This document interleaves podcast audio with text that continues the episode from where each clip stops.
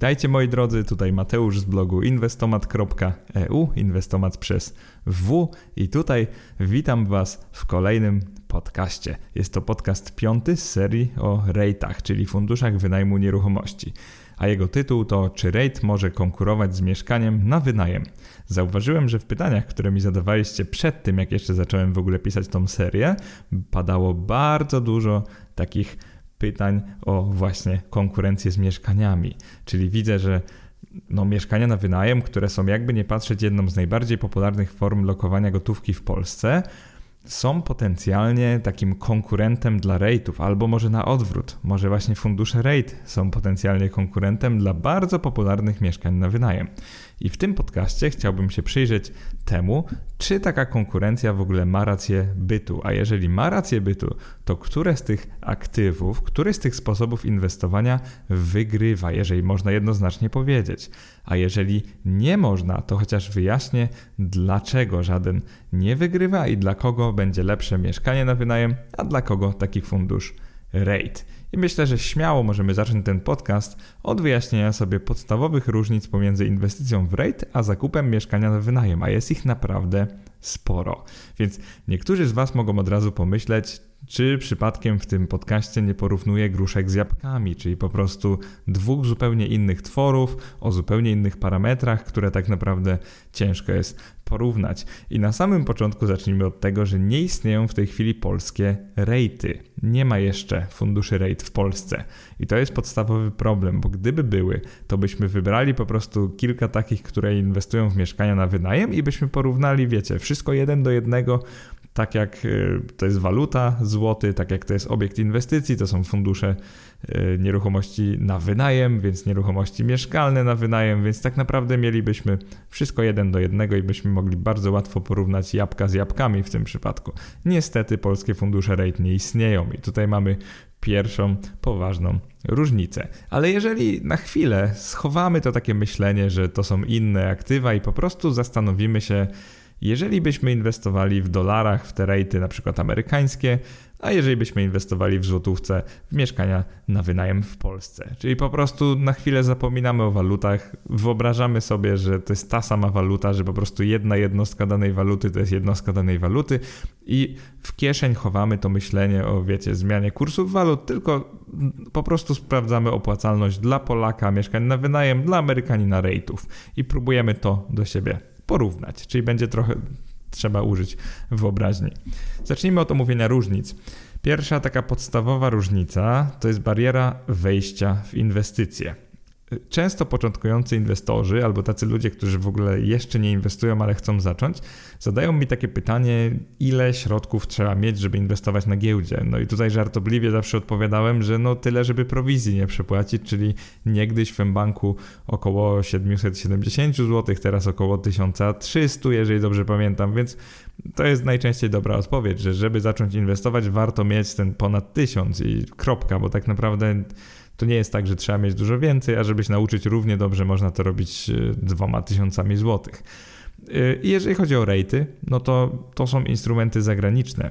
Więc żeby efektywnie, czyli po prostu prowizyjnie efektywnie inwestować w instrumenty zagraniczne w tej chwili, przykładowo w mBanku trzeba mieć te 6600 zł, w Bossie trzeba mieć około 10 tysięcy, w XTB natomiast, bo teraz trwa promocja również na rejty, ponieważ rejty to nic innego jak zagraniczne aktywa, zagraniczne akcje zazwyczaj, w tej chwili 500 zł w i jeszcze się nie płaci prowizji. Po prostu 500 zł czy równowartość w obcej walucie to jest ta minimalna kwota, za którą po prostu warto, za którą można tak naprawdę to robić w. Więc w tej chwili tak to wypada prowizyjnie, jeżeli chodzi o rate, czyli chyba się możemy tutaj umówić, że to jest bardzo niska bariera wejścia. Jeżeli chodzi o mieszkanie na wynajem, natomiast to jest to zgoła inna historia, ponieważ Przede wszystkim w Polsce, żeby kupić mieszkanie, trzeba posiadać w tej chwili 20% wartości mieszkania na poczet wkładu własnego. Oznacza to na przykład, że jeżeli teraz masz 60 tysięcy złotych na taką inwestycję i oczywiście zakładając, że masz zdolność kredytową, czyli najczęściej na przykład umowę o pracę i stałe, stabilne przychody i nie masz innych kredytów, dajmy na to, no to tymi 60 tysiącami złotych możesz zainwestować w mieszkanie o wartości gdzieś tam 300 tysięcy rynkowe, czyli to by było jak na duże aglomeracje w Polsce to było bardzo małe mieszkanie, albo takie raczej, w, nie wiem, może nie w gorszych dzielnicach, ale gdzieś tam na suburbiach, opłotkach, że tak powiem, nie w centrum miasta. Więc zauważcie, że pierwsza różnica jest taka, że trzeba mieć to 60 tysięcy złotych, nie mówiąc już o dodatkowych kosztach, nie mówiąc już o notariuszu i tak naprawdę o tym, że trzeba tego mieszkania szukać, a rate po prostu jednym kliknięciem można kupić. Więc jeżeli chodzi o barierę wejścia, to chyba oczywistym jest, że no wygrywa rate, ponieważ on prawie tej bariery nie ma, więc możemy tak naprawdę to kryterium tak prosto rozstrzygnąć. Jeżeli chodzi o płynność, no to też jest podstawowa różnica. Zauważcie, że rejty to są akcje, akcje rejtów, więc one są jak akcje innych spółek giełdowych, co oznacza, że są one notowane na giełdach. A jeżeli są notowane na giełdach, to zazwyczaj są płynne, bo oczywiście, wiadomo, nie wszystkie. Są mniejsze rejty, które są mało płynne, coś jak spółki polskie, na przykład z SWIG 80 albo z New Connecta, czyli są dość mało płynne, chociaż tutaj dygresja, New Connect jest ostatnio bardzo płynnym rynkiem. Tutaj tak e, lekko prześmiewczo mówię. E, natomiast wracając do tematu, e, akcje rate'ów są na giełdzie, więc są dość płynne, można tak założyć.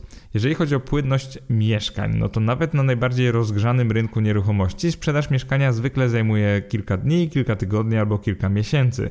Plus czas na formalności, wiecie, umowy, żeby to wszystko załatwić. Oczywiście założę się, że niektórzy z Was kupili albo sprzedali mieszkanie prawie że błyskawicznie, zwłaszcza jeżeli mówimy o polskim rynku nieruchomości i jeżeli robiliście to za gotówkę, bo tak jak mówię, ten rynek był przynajmniej dość rozgrzany, więc no szybko takie transakcje się dokonywały. Tylko zauważcie, że i tak nie możemy porównywać szybkości takich transakcji, które dokonywaliście, wiecie, poza żadną giełdą, bo wiadomo, mieszkań się nie sprzedaje na, na giełdzie jak rejtów. Natomiast rejty to po prostu budzisz się rano, zaczyna się czas notowań i składasz zlecenie, po chwili masz akcję rejtu i możesz się trzymać ile chcesz technicznie możesz je sprzedać po kilku minutach. Tylko pytanie po co, bo wtedy najczęściej nakarmisz tylko swojego maklera, który na tym zarobi. Więc pod względem płynności, no rejty też zdecydowanie wygrywają. I żeby nie było, że jestem tendencyjny i tutaj wybieram tylko kryteria, w których wygrywają rejty, bo absolutnie tak nie jest, pogadajmy trochę o zmienności cen, do której jeszcze wrócimy i to nie raz w tym podcaście, ale tak, żeby Wam zarysować temat. Mimo, że mieliśmy taki renesans, taką hossę na rynku nieruchomości w ostatnich latach i takie zmiany cen rocznie typu 5-10% brutto, jeżeli chodzi o metr kwadratowy, i mówię o średniej cenie oczywiście. I teraz tak naprawdę mówię o wszystkich dużych miastach w Polsce. 5-10% nikogo to nie dziwi. Tak naprawdę takie zmiany są już powoli normalne i ludzie trochę zaczęli myśleć, że inwestycja w mieszkanie że po prostu kupienie, kupno mieszkania wiąże się z tym, że jego cena na rynku będzie rosła, bo ludzie się do tego przyzwyczaili, bo taka jest percepcja. Plus ono się wydaje bezpieczne i tak dalej, i tak dalej. No to pomyślcie sobie w ten sposób. Były też lata, patrz 2007, 2008, również 2009, kiedy ceny mieszkań spadały, tylko że one, jakby ceny, średnie ceny mieszkań nie spadały na rynku pierwotnym ani wtórnym aż tak dynamicznie jak ceny rate'ów czasami. I teraz przechodzimy do właśnie takiej kategorii zmienność cen, gdzie rate'y nie radzą sobie już tak dobrze. I zauważcie, że nawet poszczególne rejty, czyli jakbyście wybierali konkretne fundusze, to one potrafią być bardzo zmiennymi aktywami. No i przypomnę jeszcze, zmienność oznacza po prostu zmienność cen, że one potrafią no, mocno spaść, mocno wzrosnąć, ale to jest taki atrybut nie do końca pożądany przez defensywnego inwestora. Y, a inwestując w rejty, a nawet ETF-y na rejty, czyli zauważcie, że cały zbiór rejtów, indeks, na przykład 300 funduszy rejt, to bywało, że takie fundusze ETF na rejty osuwały się na przykład o 30 lub 40% w ciągu roku. I teraz mam na myśli na przykład spadki, bywały też oczywiście wzrosty o 30-35%, także to nie jest odosobniony przypadek. E, zakup funduszu ETF oczywiście zmniejsza zmienność inwestycji, bo macie wtedy cały koszyk, ale z drugiej strony to, co chcę powiedzieć, że nawet jeżeli masz, macie koszyk, a taki koszyk spada o 40%, to na pewno nie jest to coś, w co chcielibyście jednorazowo lokować całe swoje środki. Także tutaj się zapala pierwsza czerwona lampka, jeżeli chodzi o rejty i zdecydowanie w zmienności ceny wygrywają mieszkania na wynajem, bo jak widać, nawet jeżeli one zaczynają, ich wartość zaczyna spadać, to dzieje się to dość powoli. Po pierwsze, to jest na tyle powoli, że można zareagować, czyli spróbować sprzedać takie mieszkanie, a po drugie, najczęściej te zmiany są tak delikatne, nawet na przełomie, na przestrzeni lat, że te w końcu wracają do tej swojej wewnętrznej wartości.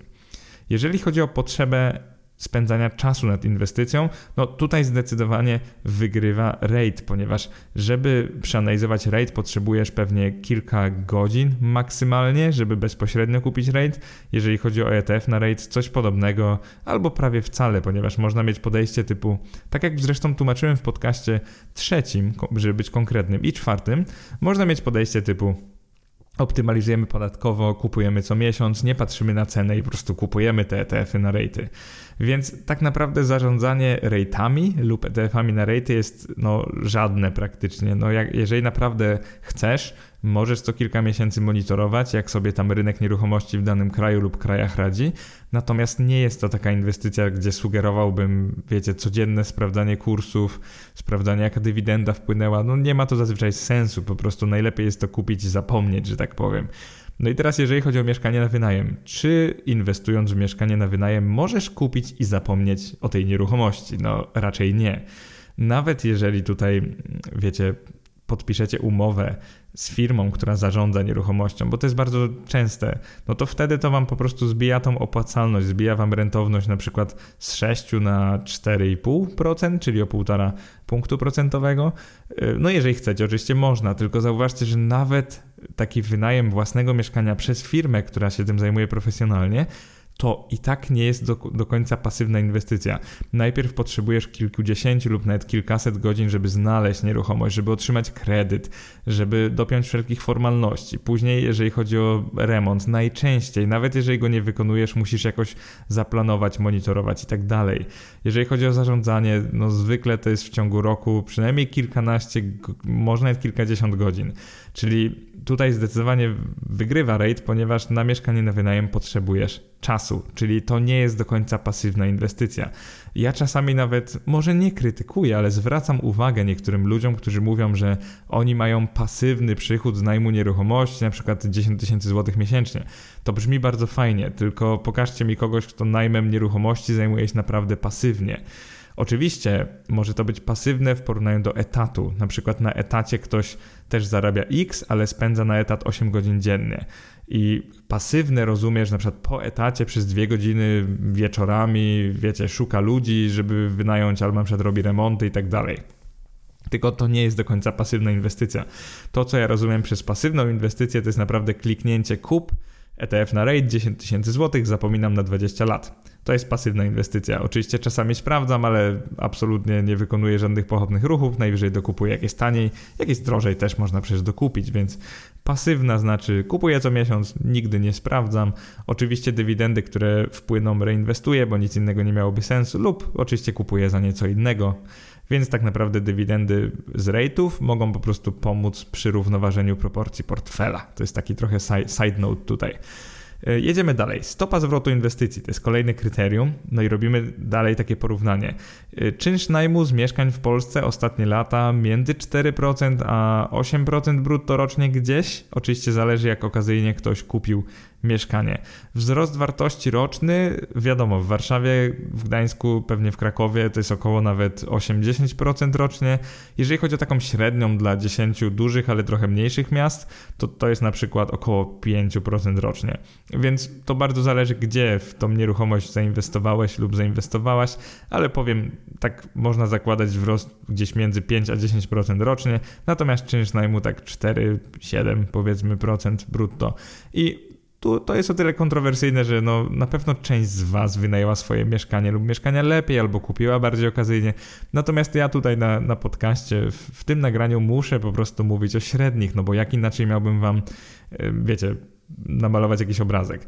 E, no to przeskoczmy do rate'ów. Stopa zwrotu z inwestycji. Jeżeli chodzi o dywidendy, w zależności od rate lub ETF-u, to jest między 2 a 9% brutto rocznie. Jeżeli to brzmi ekstremalnie, no niestety muszę podać taką rozpiętość, bo te blue chipy, no blue chipy to po prostu największe spółki, duże spółki e, wśród rate'ów, na przykład American Tower czy tam Prologis, e, one wypłacają właśnie około 2-3% brutto, jak dobrze pójdzie, jak się tanio je kupi, może 3,5%.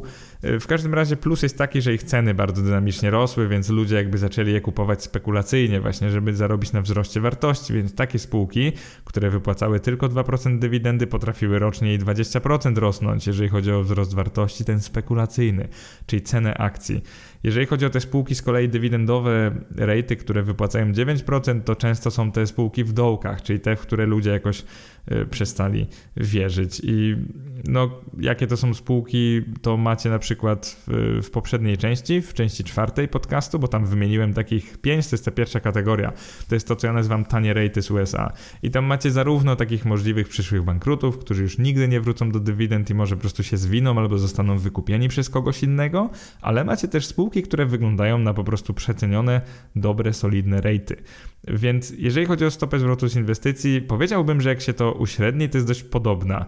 Natomiast przyjrzymy się temu jeszcze później, więc może nie będę komentował, ale nie ma tu jakiegoś jednoznacznego zwycięzcy. Na pewno bardziej stabilna jest stopa zwrotu z inwestycji w mieszkanie na wynajem i tutaj bym się przychylał, że być może to jest zwycięzcą, ale o tym jeszcze później pogadamy. I teraz, jeżeli chodzi o możliwość inwestycji z dźwignią, to jest ostatnie kryterium, żeby was już, was już nie zanudzać w tym pierwszym rozdziale podcastu. E, no, przede wszystkim, jeżeli chodzi o kredyt hipoteczny, to chyba wszyscy wiemy. 20% płacamy sami. Zwykle możemy, mamy taką zdolność na zakup jednej, może dwóch nieruchomości. Do 80% wartości każdej pokrywa bank i zaciągamy dość tani obecnie kredyt hipoteczny. No, chociaż tani obecnie też jest relatywne, bo wzrosły marże ze względu na te niskie stopy procentowe, więc jeżeli stopy wystrzelą, to nagle będziemy mieli trochę droższy kredyt niż kiedyś. Więc zależy jak, jak się na to patrzy. Natomiast to, co chcę powiedzieć, to to, że można wziąć tani kredyt, yy, zwykle nawet dwa mieszkania, jak się okazyjnie kupi, właśnie takie kredyty.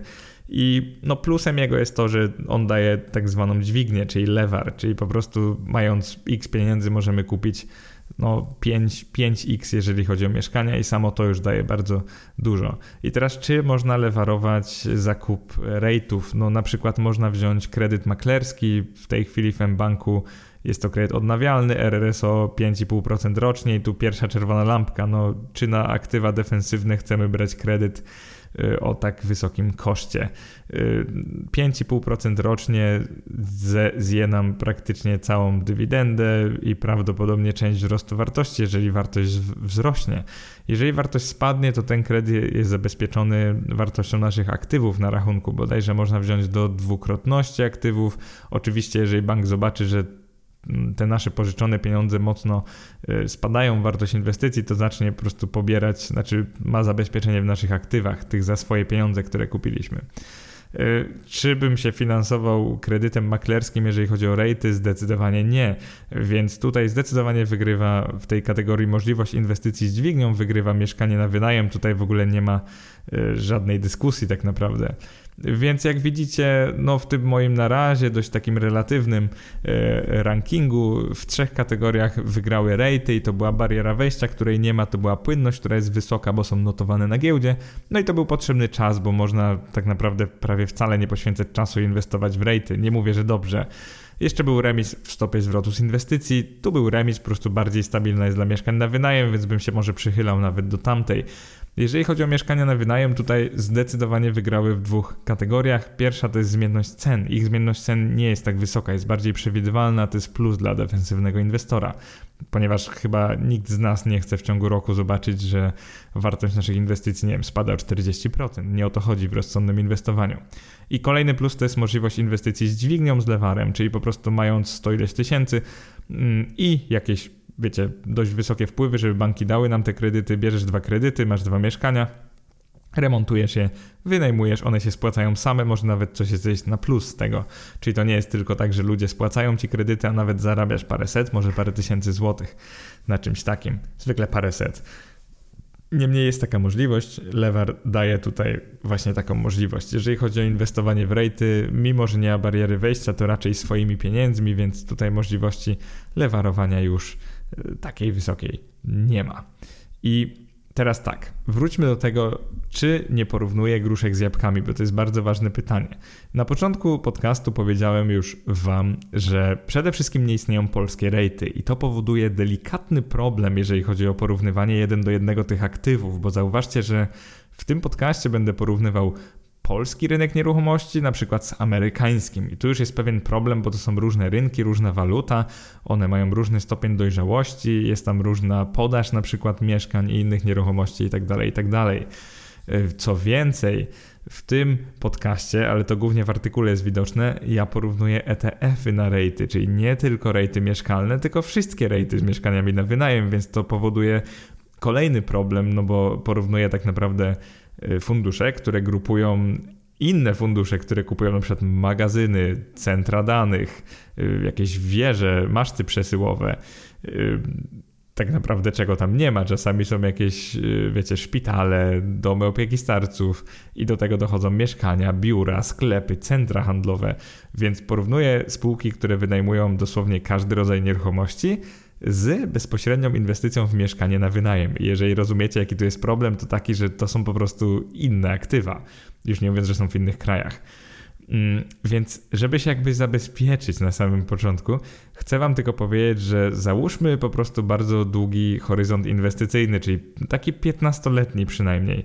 E, dla niektórych 15 lat to nie jest bardzo długi, ale myślę, że dla takiego średniego e, gracza giełdowego, który często wymienia wszystkie swoje akcje w portfelu w ciągu roku albo nawet mniej, 15 e, lat to będzie bardzo długi horyzont, więc jeżeli założymy, że inwestujemy w horyzoncie 15-letnim, to na przykład zmienność tych kursów walut już nie jest dla nas taka ważna. Oczywiście jest dość ważna, ale z dużym prawdopodobieństwem można założyć, że dolar w okresie 15 lat wróci kiedyś do tego poziomu, na którym jest teraz, że po prostu przetnie podobny poziom i będzie można na podobnym poziomie wyjść z inwestycji, a nie spekulować na walutach. Więc załóżmy, że to jest horyzont 15-letni i będę się na tym już opierał do końca tego podcastu. E, myślę, że dość dobrze wyjaśniłem takie podstawowe jakościowe różnice między właśnie inwestycją w mieszkanie na wynajem a inwestycją w REIT, więc przejdźmy płynnie do odpowiedzi na pytanie, ile właściwie w 2020 roku zarobisz na najmie mieszkania. I tu będzie może trochę kontrowersyjnie, bo przede wszystkim, no co muszę powiedzieć na samym początku? Jest taki konsensus, że tak, ze względu na pandemię choroby COVID-19 wynajem, szczególnie powierzchni sklepowych, hotelarskich, jest teraz w tarapatach i to widać naprawdę po cenach rejtów na przykład na takie nieruchomości. E, powiem tylko tyle, że niektóre z nich spadły, ich wartość, ich cena na giełdzie spadła nawet o 90 albo 95%, także wyobraźcie sobie, e, że są one w głębokiej depresji. Jeżeli chodzi o negatywny wpływ właśnie pandemii na rynek nieruchomości, ale taki bezpośredni, widziany z perspektywy polskiego inwestora, no to już rysuje się taki lekki spadek na polskim rynku nieruchomości. I żeby te słowa nie były, wiecie, niepokryte niczym, ja będę powoływał się na raport cen nieruchomości Narodowego Banku Polskiego, ten z drugiego kwartału 2020 roku. Mm, tam też jest dużo o cenach nieruchomości, więc jeżeli w tym podcaście będę mówił właśnie o polskich nieruchomościach, to praktycznie zawsze odwołuję się do tego raportu żebyście nie zrozumieli tego jako taki w cudzysłowie kolokwialnie dupochron, nie o to chodzi. Po prostu jest, jeżeli jesteście ciekawi, to z miłą chęcią no, przeczytajcie sobie ten raport, bo swoją drogą jest bardzo ciekawy. Więc obserwujemy taki powolny spadek cen mieszkań. Oczywiście nie w każdym mieście w Polsce, na przykład w Gdańsku on jest mniej widoczny niż w Warszawie, a w niektórych mniejszych miastach w ogóle jest on bardziej widoczny. E, dlaczego ceny mieszkań zaczęły spadać? To jest dość proste. Chodzi o rentowność, opłacalność wynajmu. E, zauważcie, że jak gospodarka rosła, działała bardzo dobrze, firmy się otwierały w dużych miastach, właśnie na przykład w Trójmieście, w Warszawie, w Krakowie, we Wrocławiu, w Poznaniu i tak. E, zauważcie, że jak firmy się otwierały, to ściągały po prostu ludzi, zarówno studentów, jak i pracowników z innych mniejszych miast najczęściej więc popyt na mieszkania, na nieruchomości ciągle rósł. Co więcej, e, ściągali do Polski obywatele Ukrainy, więc e, mając coraz więcej osób też z zagranicy, często też z Indii, z Pakistanu, z Iranu, też mam kilku znajomych swoją drogą, pozdrawiam, więc po prostu my mamy coraz więcej imigrantów, więc co to powoduje tak w praktyce? To, że popyt na mieszkania jest coraz wyższy, mieszkania na wynajem. I teraz patrzcie, co zrobił COVID z tym rynkiem. Przede wszystkim studenci nie muszą już wracać na studia, tylko studiują online, wręcz nie mogą. No i co to powoduje? Część studentów po prostu nie wynajmuje teraz mieszkania, bo taniej jest mieszkać na przykład z rodzicami albo, nie wiem, w swoim rodzinnym mieście więc no nie wrócili oni na uczelnię. Jeżeli chodzi o pracowników, no oczywiście nie ma takiego eksodusu, że wszyscy wrócili gdzieś tam do siebie, do małych mieścin, ale skoro biura są zamknięte, a tak naprawdę praca zdalna jest w każdej większej firmie dozwolona, jeżeli nie rekomendowana już od dobrych, no tak patrzę na kalendarz 6-7 miesięcy, a teraz jest listopad roku 2020. Więc zauważcie, że ta pandemia bardzo zmienia rynek wynajmu mieszkań, nie tylko mieszkań, ale mieszkań też. Więc no oczywistym jest to, że jeżeli jest mniej osób, które będą chciały wynająć mieszkania, to będą spadały ceny najmu. I nawet jeżeli spadną ceny najmu, to części mieszkań nie uda się wynająć, bo będą gorsze, droższe, nie wiem. Po prostu będzie tak ciężko je wynająć, że ceny najmu będą spadać jeszcze bardziej, taka spirala. Mm, no i jak myślicie, czy osoba, która wydała ostatnio na mieszkanie powiedzmy łącznie 600 tysięcy złotych i spodziewała się stopy zwrotu z tego mieszkania, no dajmy na to jakieś 5% rocznie. Mam na myśli brutto, bez żadnych opłat, że po prostu tyle będzie jakby przychodu z tego mieszkania. No i teraz zróbmy takie krótkie case study, czyli 30 tysięcy będzie wpływać z 600 tysięcy zainwestowanych środków. No i wyobraźcie sobie, że nagle się okazuje, że no ciężko jest wynająć to mieszkanie za ponad 2000 zł miesięcznie i zamiast 30 tysięcy mamy 24 przykładowo. I oczywiście mówię już o czynszu, pomijamy wszelkie koszta, upraszczamy to maksymalnie. I wyobraźcie sobie, jak się czuje taka osoba, która widzi, że jej albo jego mieszkanie można wynająć na przykład na stopie zwrotu i to brutto jeszcze bez podatku około 4%, a na przykład obligacje antyinflacyjne dajmy na to dziesięcioletnie, e, w tej chwili płacą tak naprawdę podobnie, jeżeli nie więcej, nie trzeba nic robić, po prostu się robi przelew do PKO BP. No, więc chyba nie dziwi powoli, że niektórzy przynajmniej inwestorzy w mieszkania się wycofują z inwestycji, czytaj, sprzedają te nieruchomości, zwłaszcza ci, którzy kupowali parę lat temu, bo myślą sobie, zaraz, zaraz, jeżeli teraz sprzedam moje mieszkanie, to mam jakieś, nie wiem, 30% zysku, e, ten wynajem się opłaci coraz mniej, równie dobrze mogę sprzedać, poczekać trochę i odkupić jakieś inne mieszkanie od kogoś, jeżeli będzie to spadać. Więc można powiedzieć, że w tej chwili zaczyna się też spekulacja na rynku nieruchomości. Jeżeli chodzi o rentowność najmu mieszkań według NBP, bo to jest moje takie jedyne i główne źródło w tym e, podcaście, to wynosi ona około w tej chwili właśnie 4,5% brutto. I co to, jest, co to jest za wartość? Tutaj mówię o Warszawie, o średnim mieszkaniu, które byśmy kupili dzisiaj bez kredytu, po prostu na, na wynajem, czyli byśmy wyłożyli nasze środki. To jest średnie mieszkanie w Warszawie, także wszystkie dzielnice, jakikolwiek metraż, to byśmy zarobili na takim mieszkaniu 4,5% brutto. I żeby powiedzieć, jak to spadło historycznie, to y, muszę naprawdę podkreślić, że ta rentowność była o wiele wyższa jeszcze kilka lat temu, czyli na przykład w 2016 według NBP-u to było 5,7%. Właśnie to są dane z raportu.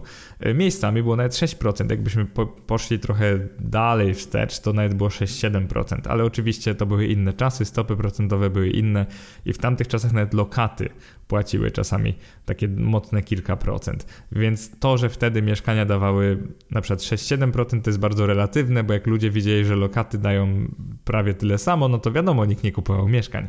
Y, więc y, ci z Was, którzy są ciekawi, co się stało, dlaczego ten nasz rynek nieruchomości przeżywa taki boom, no to czynnik jakościowy, po prostu te firmy, które ściągają do Polski, to, że coraz więcej pracowników, właśnie one z rynku chcą wyssać w tych dużych miastach.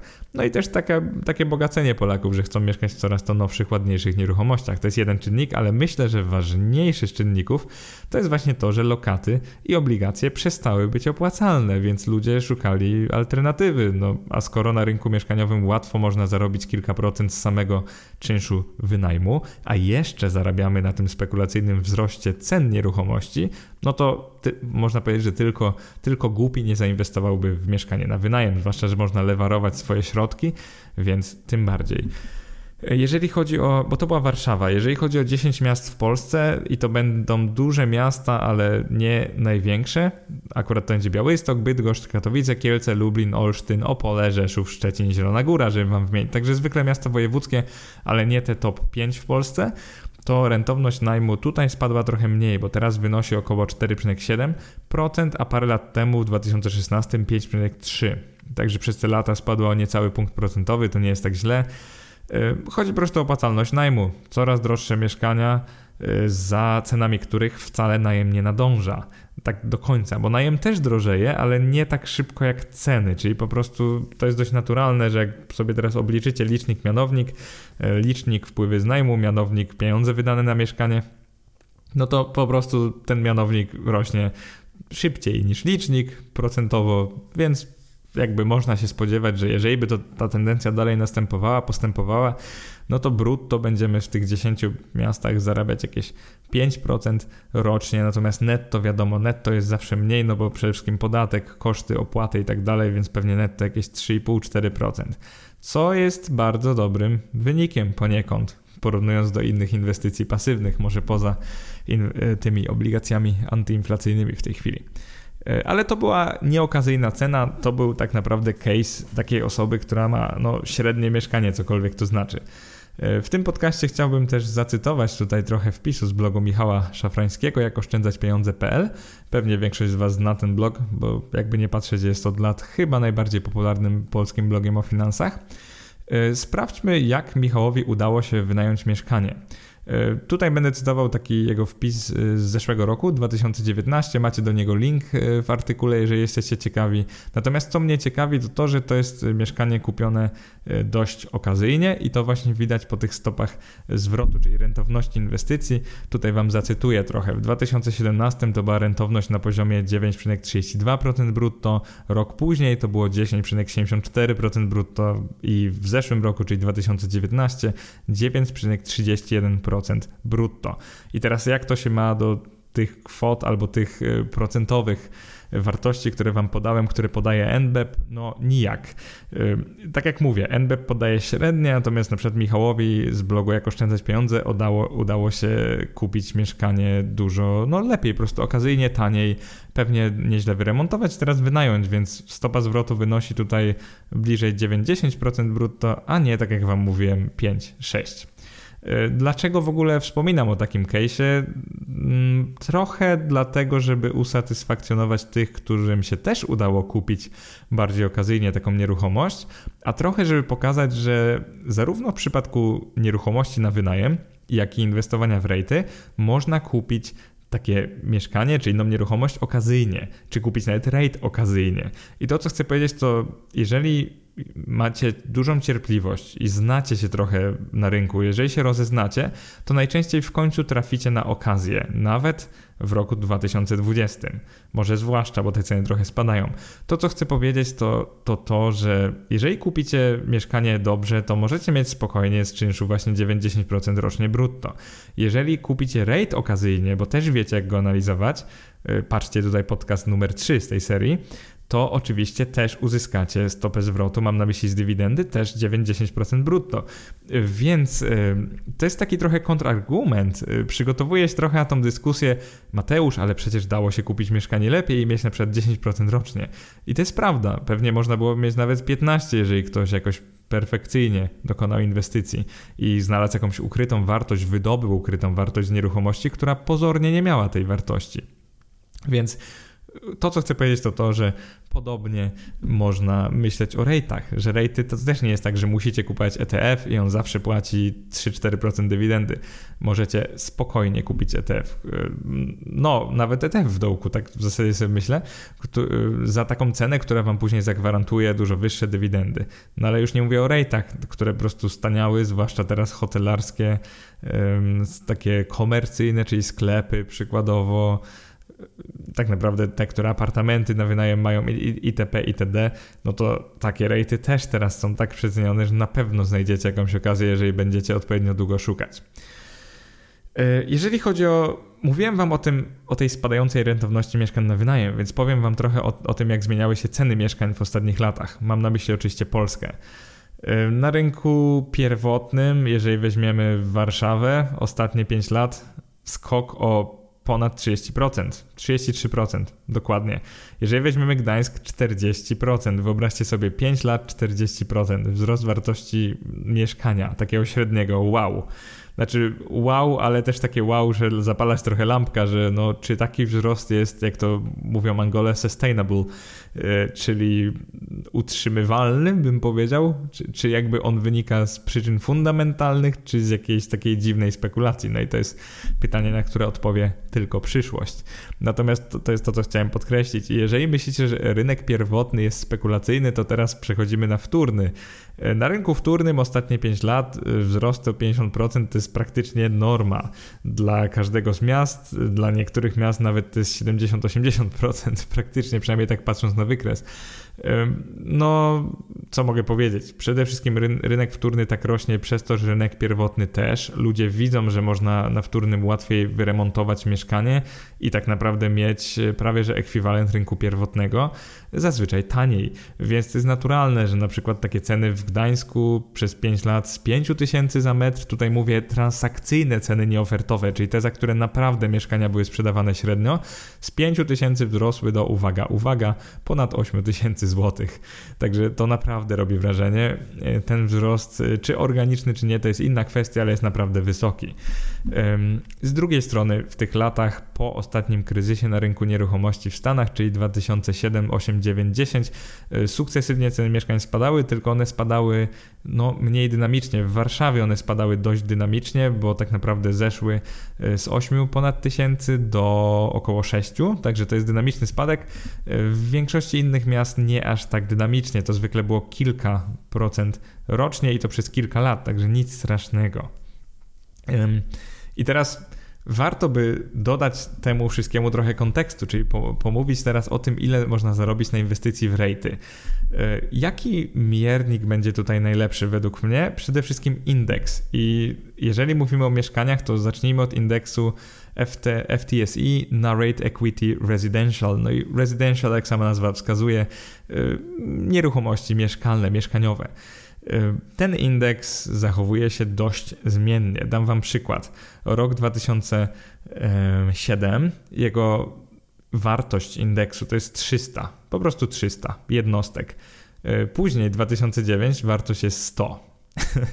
Także tak, spadek e, o 67%, bardzo wysoki, ale wyobraźcie sobie, że ten indeks odrabia cały ten spadek przez kolejne 3 lata. Czyli 2009-2012 on już jest na poziomie 300. I dalej na poziomie 300 jest i później przez kolejną dekadę wspina się na poziom prawie 600, 500 coś. Więc to, co chcę Wam powiedzieć, że no rejty z natury to jest indeks akurat rejtów mieszkalnych, mieszkaniowych, ale no cóż, dość zmienne aktywo. Przed chwilą Wam mówiłem, że bardzo zmienna jest cena mieszkań na przykład na rynku warszawskim czy gdańskim, ale to były zmiany cen w, takim zakresie 30-50% w ciągu przed 5 lat. Tutaj mamy do czynienia z taką zmiennością typu no 100-200% i w jedną i w drugą stronę. Y, to jest norma. Oczywiście w dół mam na myśli 70%, w górę to będzie 200-300, nawet 400. Y, więc tutaj chciałbym tak ważny, to jest myślę ważny moment tego podcastu, gdzie uświadamiamy sobie, że rejty to są akcje. A skoro rejty to są akcje, w zasadzie akcje na spółki typu rate, to są takie akcje jak inne akcje giełdowe. To znaczy, że wśród nich są też akcje spekulacyjne, że inwestorzy panikują. No, skoro indeks tak się zmienia, to znaczy, że aktywa, które są w tym indeksie, muszą być dość zmienne. E, ta zmiana bardziej przypomina SP 500, wiadomo, indeks największych spółek amerykańskich, niż jakiekolwiek nieruchomości na wynajem. I to się może wydawać trochę dziwne. Dlaczego tak jest? Dlaczego rejty są takie zmienne? Już narzekałem w pierwszej części tego podcastu, narzekałem już o tym, że rejty są zmienne. Dlaczego tak jest? Przede wszystkim, bo łatwo się nimi handluje i można spekulacyjnie to robić. Na przykład jakaś firma ogłasza, że będzie wypłacać, nie wiem, dwukrotność swojej dywidendy, to jest możliwe, że jej cena bardzo wzrośnie, więc cały indeks też wtedy mocno e, wzrasta. Zauważcie, że jeżeli mamy takie informacje, że mieszkania będą, że one drożeją, no to ewentualnie możemy kupić mieszkanie, ale no nie inwestujemy w nie na giełdzie, to się nie pokazuje od razu na żadnym wykresie. To się po prostu objawia tym, że sprzedający wie, że może sprzedawać jeszcze drożej i ceny powoli rosną, ale podkreślam powoli. W kontekście rate'ów, tak naprawdę te ceny naszych polskich mieszkań na wynajem w ostatnich latach wcale nie rosły tak szybko. I to jest coś, co chciałbym podkreślić. Rejty rosną po pierwsze dlatego, że rosną ceny tych nieruchomości, które posiadają, a więc też ceny najmu, czyli rejty zarabiają więcej i to jest tak zwany wzrost fundamentalny, ale też rejty rosną spekulacyjnie, tak jak Wam powiedziałem. Czyli mamy tu podwójną zmienność, tak, tak naprawdę dwa zupełnie inne czynniki zmiany cen. Jeżeli chodzi o możliwości inwestowania w rejty, które zaraz omówimy już w ostatnim rozdziale tego podcastu, w ostatniej części, e, to będzie zakup całego stogu, czyli ETF na rejty z USA i w tym przypadku będę omawiał ten znany fundusz Vanguarda VNQ. E, VNQ, czyli VNQ e, po amerykańsku, jakbym chciał mówić, to jest bardzo popularny fundusz na rejty, jeden z najbardziej popularnych, jeżeli nie naj, największy w tej chwili. Musiałbym to sprawdzić, więc nie chcę ściemniać. Bardzo prosta strategia. 60, no, 60% światowego rynku, czyli rynek rejtów ze Stanów Zjednoczonych, jest w tym funduszu. Po prostu rejty ze Stanów. E, tak naprawdę, żeby to jakoś nad tym za dużo się nie zastanawiać. E, drugi fundusz ETF na rejty, który będzie brał udział w tym porównaniu, to jest RWX e, czyli po prostu RWX. RWX to jest Spider czy SPDR, czyli firmy State Street. Ona, ona zarządza tym funduszem. To jest z kolei taki odpowiednik z portfela Vanguarda, jest taki VNQI, czyli VNQI. To jest ten fundusz, który inwestuje w cały świat poza Stanami Zjednoczonymi. No to RWX robi coś podobnego. Dlaczego w porównaniu bierze udział RWX? Bo istnieje od wielu lat, od około 15, a mi zależało na tym horyzoncie czasowym. E, VNQI istnieje od dekady około, jeżeli dobrze pamiętam, i dlatego go nie wziąłem do tego porównania, mimo że może wśród moich słuchaczy on będzie bardziej popularny, no bo mówili o nim już inni blogerzy polscy to, co chcę powiedzieć właśnie o tych, przede wszystkim o zmienności tych dwóch funduszy ETF, są one bardzo zmienne, zwłaszcza jeżeli spojrzycie sobie na ich wykres z lat 2007-2009, czyli ten kryzys mieszkaniowy na rynku w Stanach, zwłaszcza, ale tak naprawdę na światowym rynku, no ich ceny potrafiły spadać o kilkadziesiąt procent. No i teraz tak zaśmiałem się, ale może nie powinienem, bo o co mi chodzi, to to, że w tym miejscu powoli chyba rysuje się w waszych głowach odpowiedź na pytanie, czy rate może konkurować z mieszkaniem na wynajem. Jeżeli cały stuk rate'ów, czyli ETF na rate'y, zbiór rate'ów potrafi w ciągu roku, może dwóch, stracić na wartości kilkadziesiąt procent. No, z jednej strony to jest dobre, bo znaczy, że można go okazyjnie kupić, jeżeli ktoś się nie boi kupować na dołkach. Z drugiej strony no cóż, wątpię, że mieszkania na wynajem kiedykolwiek w ciągu roku czy dwóch stracą 70% swojej wartości. I myślę, że to jest bardzo mało prawdopodobne. Nie wiem, co by musiało się stać, albo oczywiście, jakby weszła inflacja, to wiadomo, to tak naprawdę wszystko będzie zyskiwać swojej wartości, tak na, na wartości, ale tak naprawdę nie. E, ale nie o to mi chodzi. Zerowa inflacja zakładamy i po prostu z roku na rok wyobraźcie sobie spadek ceny mieszkania o 60%. Ja nie potrafię sobie tego wyobrazić, chyba że ktoś bardzo drogo je kupił, bardzo spekulacyjnie. Natomiast jeżeli ktoś, mowa o średnim mieszkaniu z danego miasta, nie potrafię sobie wyobrazić, że ono spada. Wartość metra kwadratowego spada o 60%. To jest po prostu nieprawdopodobne. Zaczynamy, myślę, tą taką najciekawszą część podcastu, czyli zestawimy sobie, porównamy sobie obok siebie właśnie inwestycje w nieruchomość na wynajem, to będzie mieszkanie na wynajem w Polsce i tutaj, tak jak Wam mówiłem, weźmiemy Warszawę, ale też 10 miast i nie tych największych, czyli celowo biorę właśnie Białystok, Bydgoszcz, Katowice, Kielce, Lublin, Olsztyn, Opole, Rzeszów, Szczecin i Zieloną Górę. Czyli zrobię taki niby rate na polskie mieszkania w takich miastach, no wojewódzkich, ale, ale mniejszych, nie tych największych miastach w Polsce. Oczywiście pozdrawiam wszystkich, którzy pochodzą z tych miast, bo będę mówił o waszych rynkach, więc może to was zaciekawić. Więc y, zaczniemy od tego, jaką historyczną zmianę cen ponotowały mieszkania na rynku pierwotnym oraz na rynku wtórnym. I zaczniemy od tych 10 miast w Polsce. Y, jak bardzo zmienia się tak średnio cena nieruchomości w Polsce w ciągu roku? Powiedziałbym kilka procent. Dosłownie, to jest dobra odpowiedź. Zamiast mówić 5%, zależy od miasta, to będzie w ostatnich latach około 4% albo około 6%. Dla Warszawy i Gdańska to wygląda, że jest bliżej 10 nawet. Rynek pierwotny zazwyczaj w ostatnich latach e, rośnie bardziej powoli niż wtórny, ale tak jak mówiłem, to nie wynika z tego, że zawsze będzie taka reguła. Absolutnie nie. To wynika po prostu z tego, że rynek wtórny musi nadążyć na, za pierwotnym, który po prostu startował z wyższego punktu, więc rynek wtórny po prostu musi trochę szybciej nadganiać ten rynek y, pierwotny. Więc to jest moje wytłumaczenie tego fenomenu.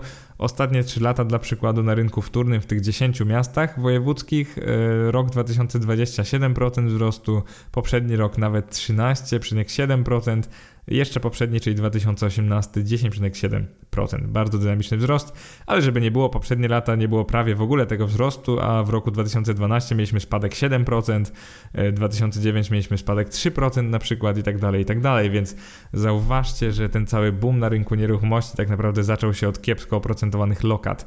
I wygląda to, że podobny profil inwestora w Polsce inwestuje właśnie w mieszkanie na wynajem, czyli ktoś, kto szuka czegoś w miarę bezpiecznego, a przy okazji, jeżeli ten wzrost wartości jest taki wysoki, no to nieźle, to tylko się cieszymy. Jeżeli chodzi o Warszawę, bo na chwilę przeskoczymy jeszcze do Warszawy, na rynku pierwotnym w tym roku na razie mamy lekki spadek, to jest niecały procent. W zeszłym roku 10% wzrostu, jeszcze rok wcześniej też 10%, czyli rynek pierwotny w Warszawie zdecydowanie i mocno rośnie.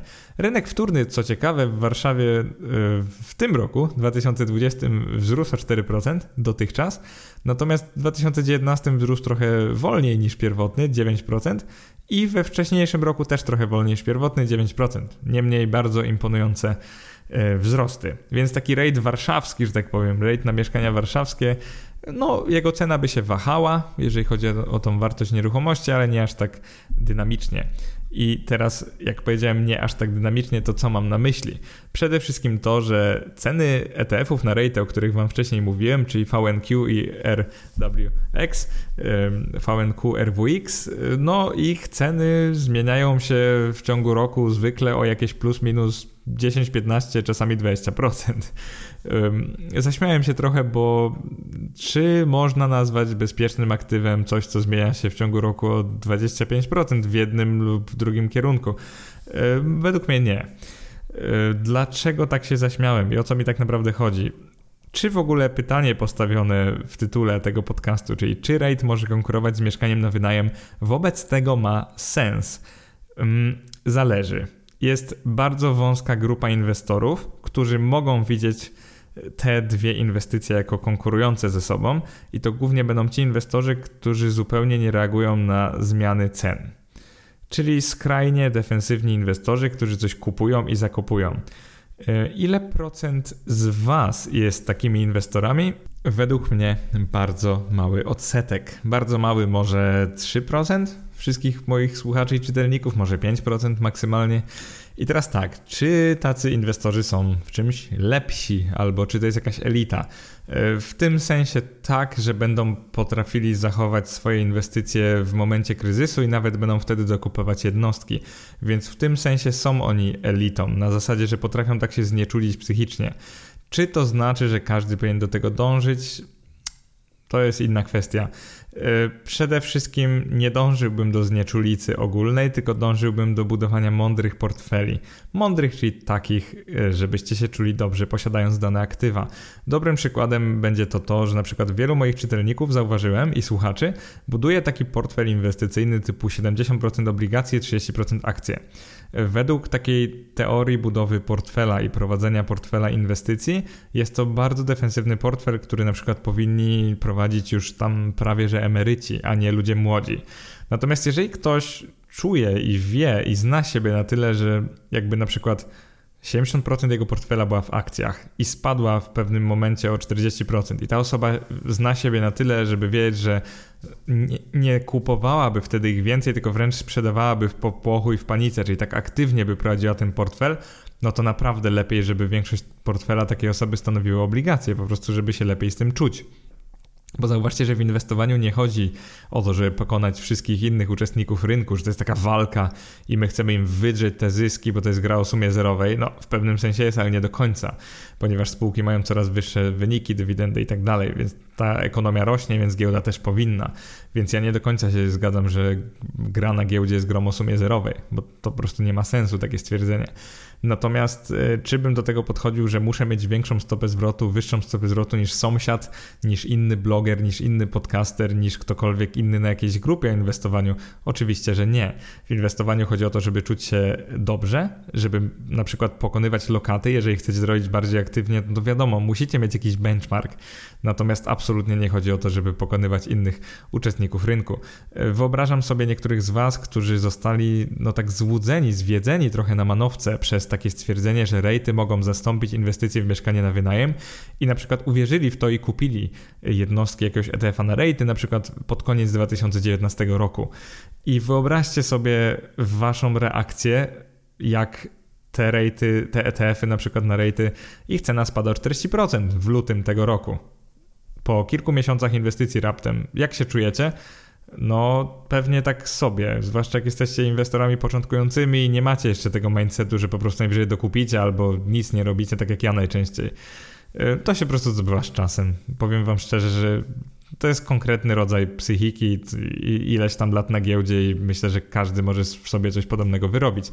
Natomiast czy nie czujecie się trochę oszukani, e, inwestując w rejty i było wam mówione, że to jest bezpieczne, że tam są nieruchomości, że stabilne dywidendy i nagle nie dość, że taki ETF, jego cena spada o nie wiem 40-50%, to jeszcze nie ma dywidendy w tym roku na przykład, bo niektóre ETF-y tak sobie właśnie to rozegrały, że żeby pokryć jakieś tam inne straty na funduszu, to te dywidendy będą po prostu zjedzone przez fundusz ETF.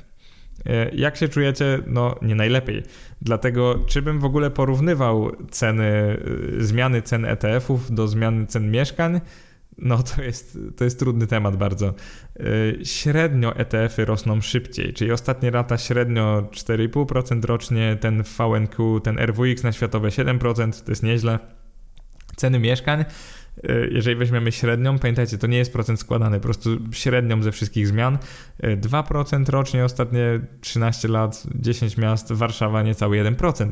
Także ci, którzy mówią, że na rynku nieruchomości mamy ogromny boom, e, owszem, ale zauważcie, że jeszcze około 7, 8, 9 lat temu były spadki cen na rynku nieruchomości. One też były dość dynamiczne, ale nigdzie tak dynamiczne jak, jak rejty. Także największą różnicą moim zdaniem i taką naprawdę diametralną to jest ta zmienność. Zmienność cen rate'ów jest znacznie wyższa niż zmienność cen nieruchomości na polskim rynku mieszkaniowym. Jakby porównywanie tych dwóch rzeczy to naprawdę jest porównywanie gruszek z jabłkami ale żeby pocieszyć tych, którzy chcieli, żeby to porównanie miało też jakiś wniosek konstruktywny, jeżeli chodzi o dywidendy z tych ETF-ów na rejty, czyli VNQ i RWX, one średnio rocznie wynoszą odpowiednio około 3, 3,5% ten pierwszy i tak 4%, czasami nawet 4,5% ten drugi, brutto. I te wartości są już dość podobne do tych średnich stawek czynszu z mieszkań na wynajem, tych, które Wam mówiłem wcześniej. Podkreślam średnich, czyli nie tych, e, na przykład jak Michał kupił mieszkanie e, okazyjnie i dobrze wynajmuje, to wtedy ma dużo wyższą stopę. Ja mówię o tych średnich około 5, 5,5%. Oczywiście w tym roku nawet 4-4,5.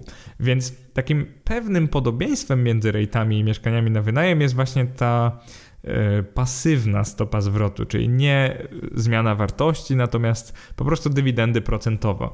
Te wartości, które podaję, to jest tak jakbyśmy w każdym roku kupowali taki fundusz, to ile on wypłaci po tej cenie dywidendy, tak zwana stopa dywidendy, no to jest zwykle 3 do 5%. Taki ETF, gdzie mamy rozsmarowane różne rejty. Najem mieszkaniowy, tak jak Wam powiedziałem, to jest bardzo różnie, ale też średnio, jak kupicie w tym roku niecałe 5% brutto, może bliżej 4, bo jeszcze teraz jesteśmy w tym pandemicznym kryzysie, że tak powiem. Więc jakby nie patrzeć, to jest podobieństwo. Znaczy, czy nie sądzicie, czy, czy się ze mną nie zgadzacie, że to jest podobieństwo? Mam nadzieję, że się zgadzacie. To są podobne y, stopy zwrotu i one są podobnie wyższe na przykład od lokat i od większości obligacji w tej chwili. Y, więc przechodzimy do werdyktu. Czy rate może konkurować z mieszkaniem na wynajem? Myślę, że spoilerowałem już wcześniej, że nie. Rate absolutnie nie może konkurować z mieszkaniem na wynajem i dla inwestora defensywnego, który ma zdolność kredytową i wkład własny i ma czas na wynajem takiego mieszkania, no to mieszkanie prawie zawsze będzie lepszą inwestycją długoterminową. Oczywiście nie jeżeli kupicie je na górce po jakichś ekstremalnych cenach y, i na przykład nie policzycie rentowności najmu i wyjdzie wam, że ona wynosi 2% po cenie, po której kupiliście. No to przepraszam, ale ta, taka inwestycja nie jest najlepsza, no żeby nie powiedzieć, że jest głupia, tak kolokwialnie. Natomiast jeżeli wiecie, co robicie, policzyliście sobie w Excelu i nawet w takich warunkach ostrzału, na przykład obłożenie 10 miesięcy na 12, remont nieco 9, a na przykład co 5 lat y, i mm, czynsz najmu na przykład 20% niższy niż rynkowy w danym momencie, czyli zakładacie taki stres test robicie. Jeżeli tu wam wychodzi 5% y, brutto zwrotu rocznie, to jest naprawdę nieźle, więc jeżeli robicie taką inwestycję, no to przede wszystkim zmiana ceny tego mieszkania raczej nie będzie wynosić 50% rocznie i tu jest podstawowa różnica między y, mieszkaniem na wynajem a właśnie rate'em. I teraz na sam koniec jeszcze. Zmiana wartości inwestycji w czasie. To jest, czyli tak zwany backtesting. To jest bardzo trudny temat, bo on zawsze zależy od takiej pineski, którą wepniemy sobie na osi czasu. I żeby was, no nie wiem, trochę załamać, trochę rozśmieszyć, jeżeli byśmy zainwestowali 100 zł lub 100 dolarów, czyli po prostu 100 jednostek danej waluty, w roku 2006 albo w mieszkanie na wynajem w Warszawie w tych 10 miastach, albo w rejty, to byśmy doszli do tego, że przez te 15 prawie że lat, bo to jest prawie 15 lat już, zaraz mamy koniec 2020, y, wyszłoby nam tyle, że na każdej z tych inwestycji zarobilibyśmy dość podobnie. Najlepiej wypada inwestycja w tych mniejszych miastach w Polsce. Y, tu byśmy zarobili, jeżeli chodzi o zmianę cen, prawie 100%, czyli po prostu byśmy podwoili naszą wartość inwestycji. W Warszawie to wygląda trochę gorzej. W Warszawie byśmy zarobili 50%, też nieźle, ale przez tyle lat może to nie jest takie dobre. Jeżeli chodzi o rejty, byśmy też zarobili na nich trochę mniej. Na VNQ tak naprawdę ledwo by, byśmy wyszli na plus, czy jakieś tam 30%. Natomiast na RWX byśmy zarobili podobnie jak w mieszkanie w Warszawie, czyli 50% w ciągu tych 15 lat. Ale taka perspektywa jest tylko dlatego, żebyśmy kupili te rejty, te ETF-y na rejty przed kryzysem. Czyli byśmy je kupili, one wtedy by spadły o 50%, później jeszcze o 15% i wyobraźcie sobie, że byłyby w głębokiej e, depresji i później by dopiero musiały to odrabiać, więc perspektywa jest taka, że kupilibyśmy, zainwestowalibyśmy to 100 dolarów w bardzo złym momencie. I teraz, dlaczego analiza wsteczna zawsze skuteczna? Dlaczego ludzie tak podchodzą do niej z dystansem? Dlatego, że jakbyście zainwestowali e, wspomniane 100 dolarów lub 100 zł w roku 2008, czyli już w momencie tej głębokiej depresji, to okazałoby się, że na rejtach byście zarobili na przykład 3-4-krotność, nawet, no prawie że czterokrotność w ciągu 15 lat, byście, po, by, byście ze 100 dolarów zrobili 350 na RWX, a na przykład 250 na VNQ. Natomiast na nieruchomościach na wynajem w Polsce, nie dość, żebyście weszli w momencie największego rozgrzania, bo wtedy była górka na polskich nieruchomościach, a one spadły dopiero rok, dwa lata później, to wyszłoby, że wasze 100 zł jest teraz warte jakieś 130 na przykład. Także wyobraźcie sobie, jak kolosalną różnicę robi to, w jakim momencie wchodzicie w taką inwestycję. I teraz tak, o ile rate możecie dobierać łyżeczką, czyli kupować po prostu co miesiąc za ileś tam złotych lub dolarów, to zauważcie, że mieszkanie na wynajem kupujecie w danym momencie. Więc podstawową różnicą jest ten moment. Kupicie w dołku w jakimś kryzysie, wyjdzie wam to naprawdę super na lata. Kupicie na górce, która być może jest teraz. Nie chcę wyrokować, ale no, może właśnie mieliśmy do czynienia z jakąś górką, przynajmniej lokalną, na początku roku, a może nie, może będzie za 5 lat. Tak tutaj trochę nie chcę was denerwować, ale no wiadomo, nikt nie ma tej szklanej kuli. Ale to, co chcę powiedzieć, to jeżeli kupicie na górce, a później nagle się okaże, że te ceny spadają przez parę lat, to może wam wyjść, że wartość waszej inwestycji w ogóle się nie rusza, albo nawet spada przez ileś tam lat. E, jeszcze jedną różnicą, której w ogóle nie omówiłem w tym podcaście, jest kwestia podatku dochodowego. Jeżeli chodzi o inwestowanie w mieszkanie na wynajem, pewnie większość z Was wie, albo płacicie ten ryczałt, czyli 8,5% zysku z najmu, albo rozliczacie się na zasadach ogólnych, czyli po prostu doliczacie do na przykład swoich wpływów e, z pracy i wtedy macie podatek 17 lub 32%, albo 19 liniowy na przykład na działalności Nie będę wchodził w szczegóły, ale to, co chcę powiedzieć, to jak inwestujecie w rejty, to macie przede wszystkim podatek belki 19%. I to jest od sprzedaży rejtu z zyskiem. I zauważcie, że jak sprzedajecie w Polsce nieruchomość z zyskiem, to też podobnie płacicie 19% od, tej, od tego zysku. Trochę bardziej skomplikowany jest podatek od dywidend. Bo to, co Wam mówiłem, ten ryczałt, to jest dochód z najmu 8,5%. Jeżeli chodzi o podatek belki od dywidend, 19% z dywidendy. Ale niestety, tak jak podkreślałem Wam głównie w części drugiej i trzeciej tego podcastu, jest ten problematyczny withholding tax, podatek u źródła od dywidend zagranicznych. Mm, co on tak naprawdę robi? On sprawia, że bardzo często zapłacimy nawet 30 lub 40% podatku od dywidendy łącznie. Czyli to jest kolejna różnica między tymi aktywami, że podatki są nieco prostsze i wydają się przynajmniej niższe, jeżeli chodzi o najem nieruchomości mieszkalnej w Polsce. E, niż kupowanie jakiegoś zagranicznego rejtu, więc podatkowo też wygląda lepiej zakup mieszkania. I ci z Was, którzy znają mnie już trochę i słuchali moich podcastów, na przykład miałem kiedyś takie podcasty o rynku nieruchomości, mogli mieć wrażenie, że jestem taki trochę, mm, jakby to po angielsku powiedzieć biased, czyli po prostu uprzedzony wobec mieszkań, a przychylny wobec na przykład akcji. Mogło to tak brzmieć i to pewnie wynika z tego, że ja głównie zajmuję się obligacjami i akcjami. To są moje takie koniki, to jest moja ekspertyza i specjalizacja. Oczywiście ETF-y też, bo zauważcie, że ETF-y co robią, jeżeli nie kupują akcje i obligacje głównie. Więc to jest taka moja domena. Staram się jakoś z niej dużo za bardzo nie wychodzić, bo uważam, że jeżeli się skupię na, na tym, na czym się znam, no to wyjdę na tym lepiej, nawet jeżeli na rynku mieszkań mamy hossę. Po prostu nie znając się na mieszkaniach i nie mając czasu, żeby się poznać, pewnie lepiej, żebym się dalej skupiał na przykład na akcjach i obligacjach. Więc to, co chcę Wam powiedzieć, to to, że w moich poprzednich podcastach mogłem brzmieć jako osoba, która jest jakby przeciwko rynku, e, rynku nieruchomości i na przykład będzie Wam odradzać inwestycje w takie mieszkania. W tym momencie chcę powiedzieć, że nie wiem, czy jesteśmy na górce, nie wiem, czy jesteśmy w dołku, nie mam pojęcia. Oczywiście jest to pewnie bardziej górka niż dołek, bo mieliśmy taki wspinający się wykres przez parę lat, ale to, co chcę Wam powiedzieć, to to, że rejty to są trochę nieruchomości na sterydach. To są fundusze nieruchomości, które są notowane na giełdzie, a więc ingerują w nie emocjonalni inwestorzy. Emocjonalni inwestorzy robią zarówno mądre, jak i głupie rzeczy i po prostu czasami wyceniają rozsądnie spółki, a czasami nie. E, więc dam Wam przykład. Niektóre rejty, które pospadały od na przykład od początku zeszłego roku, dajmy na to, czyli przez już teraz 22 miesiące pospadały na przykład o 93%, ale dalej wynajmują te nieruchomości, albo na przykład mają przestój. Jakby samo to nie oznacza, że one upadną, więc to, co chcę Wam powiedzieć, że pewnie jakby osoba losowo kupiła 10 najtańszych rate'ów, to nawet jeżeli 5 z nich upadnie, to te 5 w końcu tak wzrośnie, że to więcej niż rekompensuje taką inwestycję. Nie namawiam was teraz do ruletki na rate'ach, bo nie o to chodzi. Tylko to, co chcę powiedzieć, to jest tylko to, że znowu porównywanie inwestycji w mieszkanie na wynajem, nawet w najgorszym momencie, gdzie rentowność najmu będzie niska, a ceny tego mieszkania będą spadać przez lata, to nie będą spadki tego rzędu, który możecie zobaczyć na rejtach.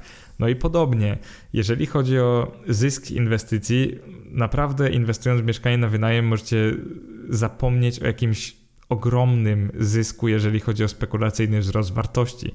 Mm, zdefiniuj ogromnym. E, spróbuję zdefiniować. Chodzi tu o taki wzrost typu podwojenie kapitału w 5 lat. To jest bardzo mało prawdopodobne na nieruchomości mieszkalnej, nawet z lewarem. E, więc jakby o tym możecie prawdopodobnie zapomnieć. Jeżeli chodzi o rejty, to są akcje, to są akcje spółek. E, rejty to są spółki. Więc oczywiście, że możecie podwoić kapitał w kilka lat, ale też możecie stracić jego, nie wiem, połowę w rok na przykład. Y, I to jest przede wszystkim ten taki główny, mm, główny takeaway, główna wiadomość do Was. Tak naprawdę nagrywając ten podcast, chcę Wam właśnie to przekazać, że to porównanie jest trochę niefortunne w nim wygrywa mieszkanie na wynajem o tyle, że dla inwestora defensywnego, który ma na wkład własny i ma czas na zarządzanie, mieszkanie na wynajem po prostu będzie bardziej optymalne. Będzie mógł spać spokojnie, czy mogła spać spokojnie i to po prostu nada się lepiej na taką pasywną inwestycję. Natomiast, i tutaj trochę smaczku, żeby na koniec dodać, jaki typ inwestora powinien wybrać rejty, bo uważam, że jest taki typ inwestora. I to będzie na przykład y, no, autor tego podcastu. Mimo swojej zmienności, ogromnego prawdopodobieństwa no, spadku lub wzrostu dużego spekulacyjnego, to myślę, że jest pewien rodzaj inwestora, który doceni rejty. I to jest przede wszystkim inwestor cierpliwy. Cierpliwość to jest podstawowa cecha, która się przyda każdemu inwestorowi ale głównie takiemu, który właśnie inwestuje w rejty lub spółki dywidendowe. Po prostu przez lata czekamy sobie spokojnie na te cash flowy, nie przejmujemy się tak bardzo, jak coś spada. Nawet jak spada, możemy aktywnie dokupić więcej. Jeżeli chodzi o mój styl inwestowania, co pewnie mogłaś lub mogłeś zauważyć już, e, w tych podcastach, w moich wiadomościach na Facebooku, w tych postach, które właśnie tak najczęściej codziennie postuję. Swoją drogą, jeżeli jeszcze nie lubisz, to zapraszam na inwestomat.eu na Facebooku. E, bo tam prawie codziennie coś napiszę, czasami co dwa dni, ale myślę, że staram się jakieś ciekawostki, jak są nowe ETF-y, to też zawsze piszę i tak dalej, i tak dalej. Mm, podstawową cechą jest cierpliwość, ponieważ przydaje ona mi się bardzo na co dzień. Mój styl inwestowania, wracając do tego, jest taki półaktywny. Jeżeli jakieś aktywa są tanie w moich kryteriach, czy dywidendowo, czy pod względem wyceny, jeżeli patrzymy na zysk. Jeżeli uważam, że coś jest tanie i ma potencjał, to bardzo często wrzucę w to nawet małe środki, żeby zobaczyć, czy kiedyś nie wzrośnie. E, spekulacja jak najbardziej, tylko mój rodzaj spekulacji to nie jest ta spekulacja, kiedy coś rośnie i wszyscy to kupują, bo trend i analiza techniczna, tylko mój rodzaj spekulacji to jest raczej spekulacja, że inwestorzy spanikowali, że coś jest po prostu za tanie jak na tego wartość. Dlaczego w tych podcastach przebijały się pewne rejty i mówiłem wam o tym, że niektóre z nich wypłacają nawet teraz 9% dywidendy rocznie? To, co chcę powiedzieć, to to, że mamy dużo okazji na rynku e, rejtów.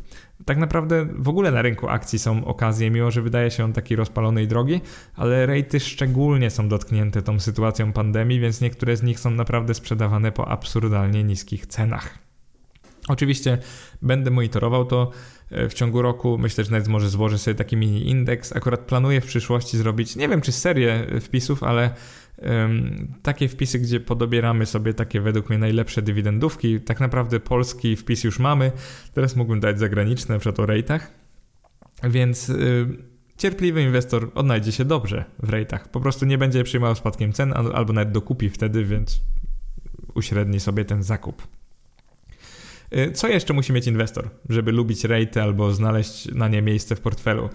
Y, chęć budowania pasywnego portfela inwestycji. I pasywnego, czyli cash flowy są ważniejsze od spekulacyjnego wzrostu lub oczywiście spadku ceny. Y, pasywnego, czyli takiego, gdzie nie chcemy, otwieramy pozycję i raczej nie chcemy jej zamknąć przez przynajmniej 10 lat.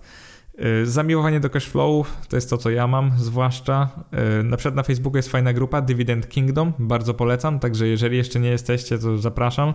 Y, nie jako, wiecie, autor czy tam zarządzający tą grupą, bo jestem tylko szarym członkiem tej grupy, ale jest ona bardzo ciekawa. Mamy tam wielu inwestorów, którzy myślą dywidendowo i tak naprawdę o ile moja grupa na Facebooku, czyli inwestomat, oszczędzanie, inwestowanie, wolność finansowa, my się skupiamy na budowie portfela głównie.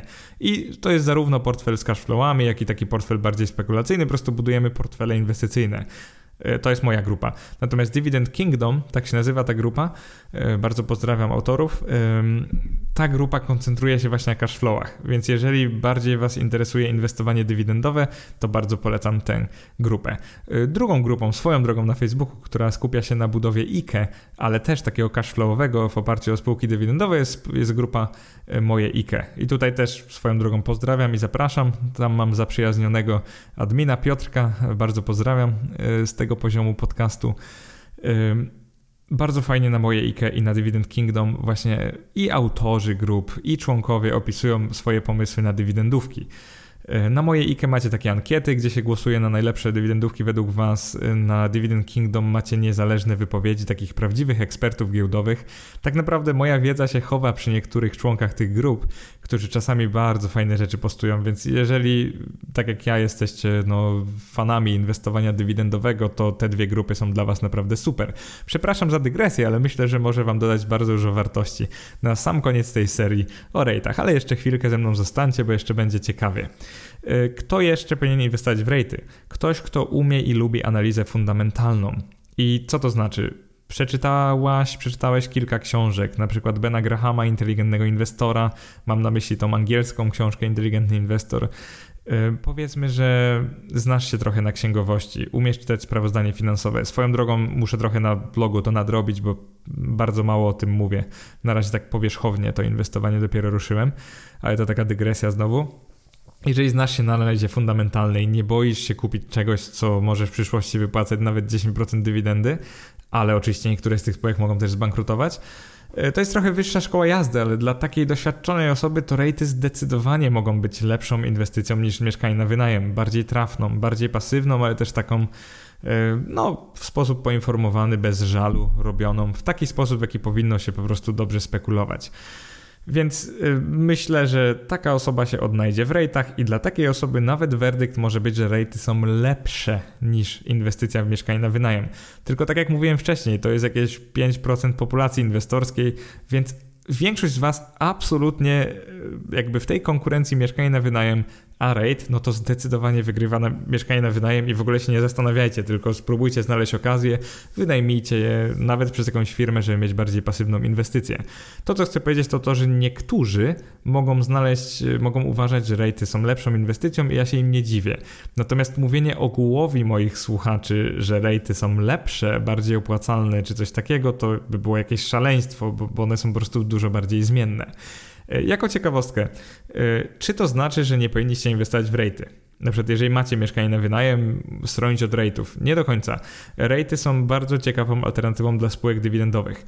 Jeżeli macie w portfelu miejsce na przykład na spółki dywidendowe emerging markets albo z USA nawet, takie wiecie, dywidend high yield, na przykład ETF-y, to myślę, że możecie zrobić miejsce też na ETF-y na rate'y. Rate'y konkurują i powinny konkurować ze spółkami dywidendowymi, a nie z mieszkaniami na wynajem. I to jest tak naprawdę clue, to jest wniosek, to jest prawdziwy wniosek tego wpisu. I kilka ciekawostek dla Was.